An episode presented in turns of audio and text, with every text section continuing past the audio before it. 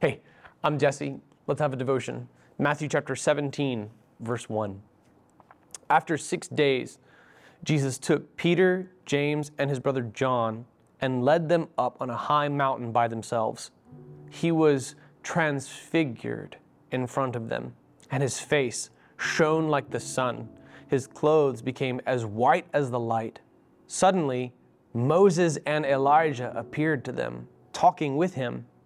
Then Peter said to Jesus, Lord, it's good for us to be here. I will set up three shelters here one for you, one for Moses, and one for Elijah. While he was still speaking, suddenly a bright cloud covered them, and a voice from the cloud said, This is my beloved Son, with whom I am well pleased. Listen to him. Jesus came up, touched them, and said, Get up, don't be afraid. When they looked up, they saw no one except Jesus alone. As they were coming down the mountain, Jesus commanded them, Don't tell anyone about the vision until the Son of Man is raised from the dead. So the disciples asked him, Why then do the, scribe, do the scribes say that Elijah must come first? Elijah is coming and will restore everything, he replied. But I tell you, Elijah has already come, and they didn't recognize him speaking about John the Baptist. On the contrary, they did whatever they pleased to him. In the same way, the Son of Man is going to suffer at their hands. That's another prediction of his own coming crucifixion that was lost on at least Peter, James, and John in this case. Then the disciples understood that he had spoken to them about John the Baptist. In yesterday's devotion, we see this incredible call to sacrifice our lives, to take up our crosses to follow Jesus.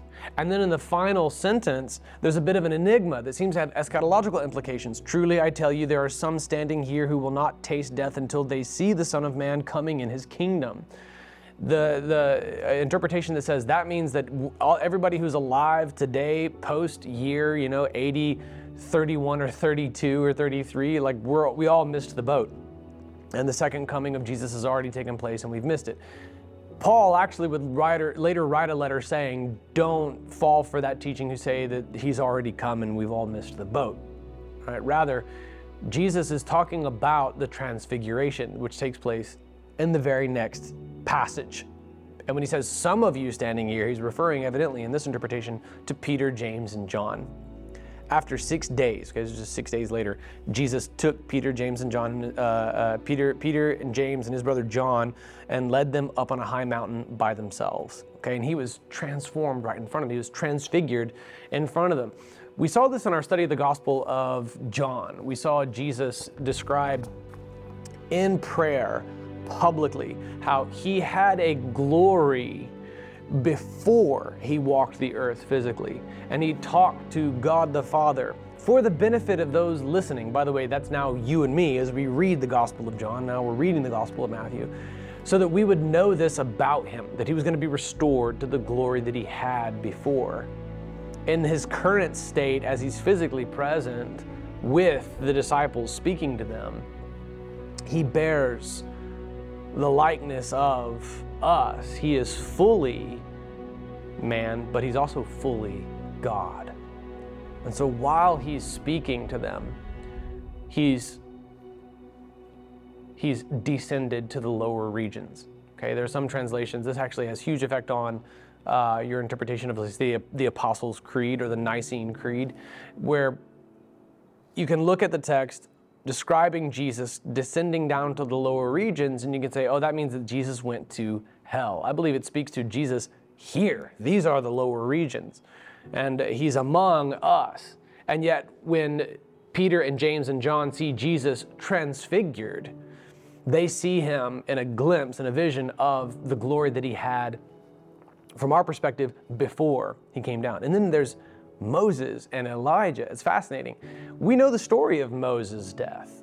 Moses died on, you know, uh, near like the bank of the Jordan River across from the promised land because of sin that he had committed, in a way taking credit for the water that flowed from the rock. He experienced the judgment of God. And yet he's esteemed in the, the final text of Numbers and, and Deuteronomy and flowing into the book of Joshua.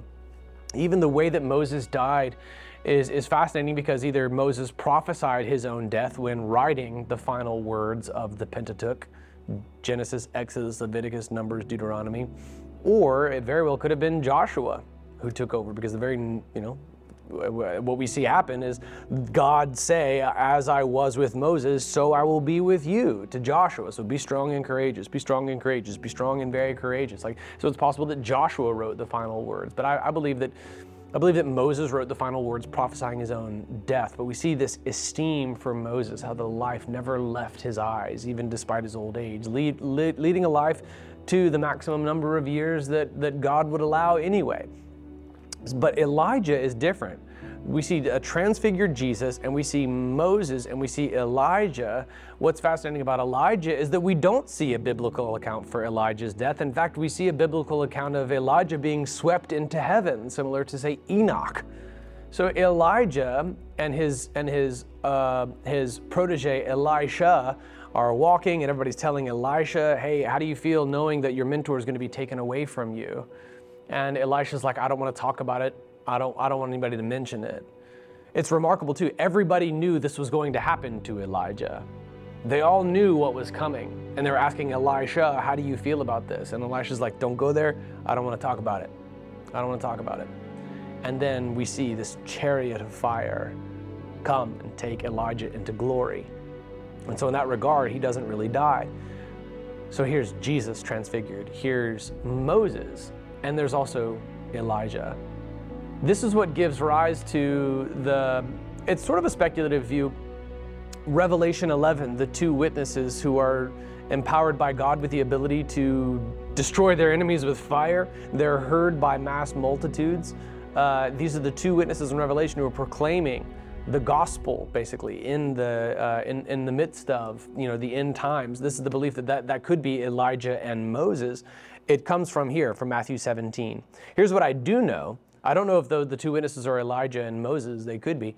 But what I do know is that this is what Jesus was describing in the previous chapter that you will not taste death until you see the Son of Man coming in his kingdom. They got a glimpse of Jesus transfigured right before their eyes to his former glory in the presence of Elijah and Moses. And yet, the teaching in this text is about how John the Baptist embodied what Elijah was prophesied of old. There was this spirit of Elijah that would reconcile the children to their fathers, talking about bringing Israel home.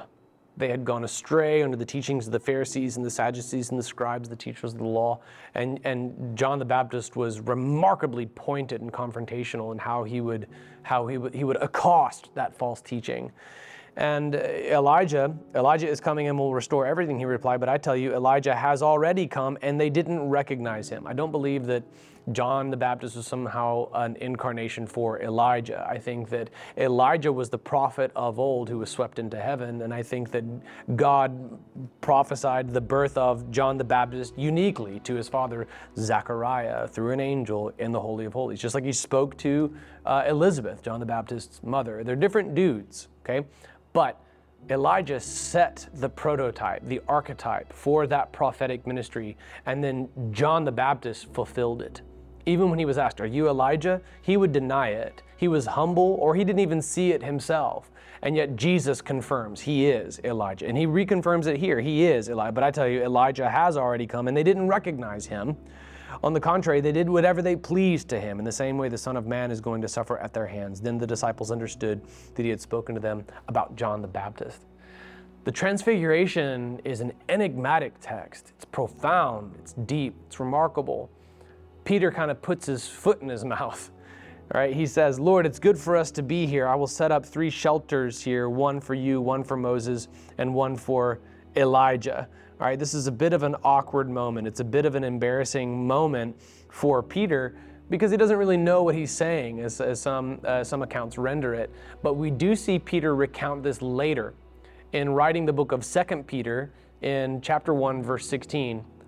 For we did not follow cleverly contrived myths when we made known to you the power and coming of our Lord Jesus Christ. Instead, we were eyewitnesses of his majesty. For he received honor and glory from God the Father when the voice came to him from the majestic glory. Remember the bright cloud that enveloped them and caused them to go face down and be terrified in verse 6? This is my beloved Son, with whom I am well pleased. We ourselves heard this voice when it came from heaven while we were with him on the holy mountain. That's 2 Peter 1 16 through 18, and it recalls the events of Matthew 17. So even though Peter didn't, didn't know how to act in the sight of Jesus in his true glory, in the vision of Moses and Elijah, and this teaching about John the Baptist, it does come back later. This the Holy Spirit would give to the disciples everything that they had missed later, and now they would become they would become divinely inspired authors of Scripture itself. He had an encounter with glory, and now he's able to write more in our Bibles under that direct inspiration as an eyewitness himself to the very glory of God. And it's so cool to me that that glory of God, as an eyewitness of the majesty of God, I see him describe it in 2 Peter 1, and then I read the text in Matthew 17, and I see that it left him terrified and face down, such that Jesus has to say, Get up, don't be afraid wow, they got a glimpse of the Son of Man in his kingdom, in his glory that he had before. And they had a beautiful insight into the teachings of God's ministry through the prophet Elijah and through John the Baptist, the forerunner to the Messiah. The bad news was that, man, they, when John the Baptist came, they did whatever they pleased him. They cut John the Baptist's head off, by the way. That's the couthful, the, the couthful way in which Jesus says it is, is overlooking uh, a grotesque murder of an innocent man, and not only an innocent man, a righteous man, more than a prophet who had done the right thing. So when Jesus says they did whatever they pleased with him, he's referring to the decapitation of John the Baptist. So that's who you're dealing with here. That, like the, the disciples see the clear contrast.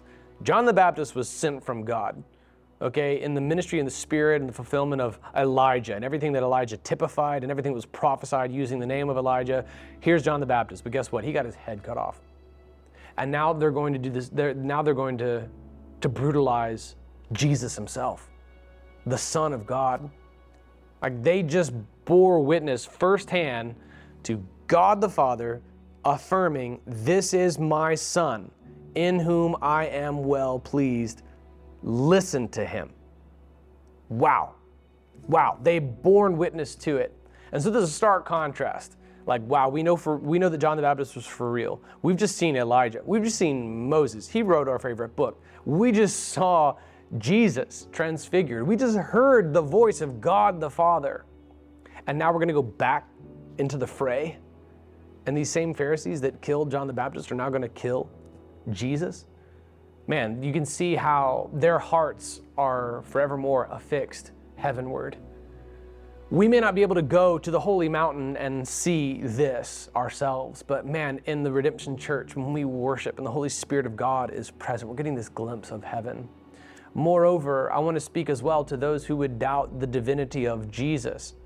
It is it is confounding, to say the least, that someone could read the gospel accounts and walk away with anything other than the view that Jesus is the Son of God, that Jesus claimed to be the Son of God. It is a fatuous question to ask Did Jesus claim to ever be the Son of God? Here is the biblical text. This is God the Father with the surrounding presence of the Holy Spirit speaking and saying, This is my beloved Son, with whom I am well pleased.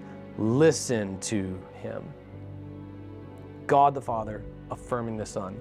This is Matthew 17, 1 through 13, and it is amazing. It is enigmatic, it is beautiful, and it obviously left a huge impression on Peter. When we pray, we're talking to the divine. He had a glory before we knew him on the earth, and now he's restored to that glory post crucifixion at the hands of those who also brutalized John the Baptist. May we never cease to marvel at the holiness of God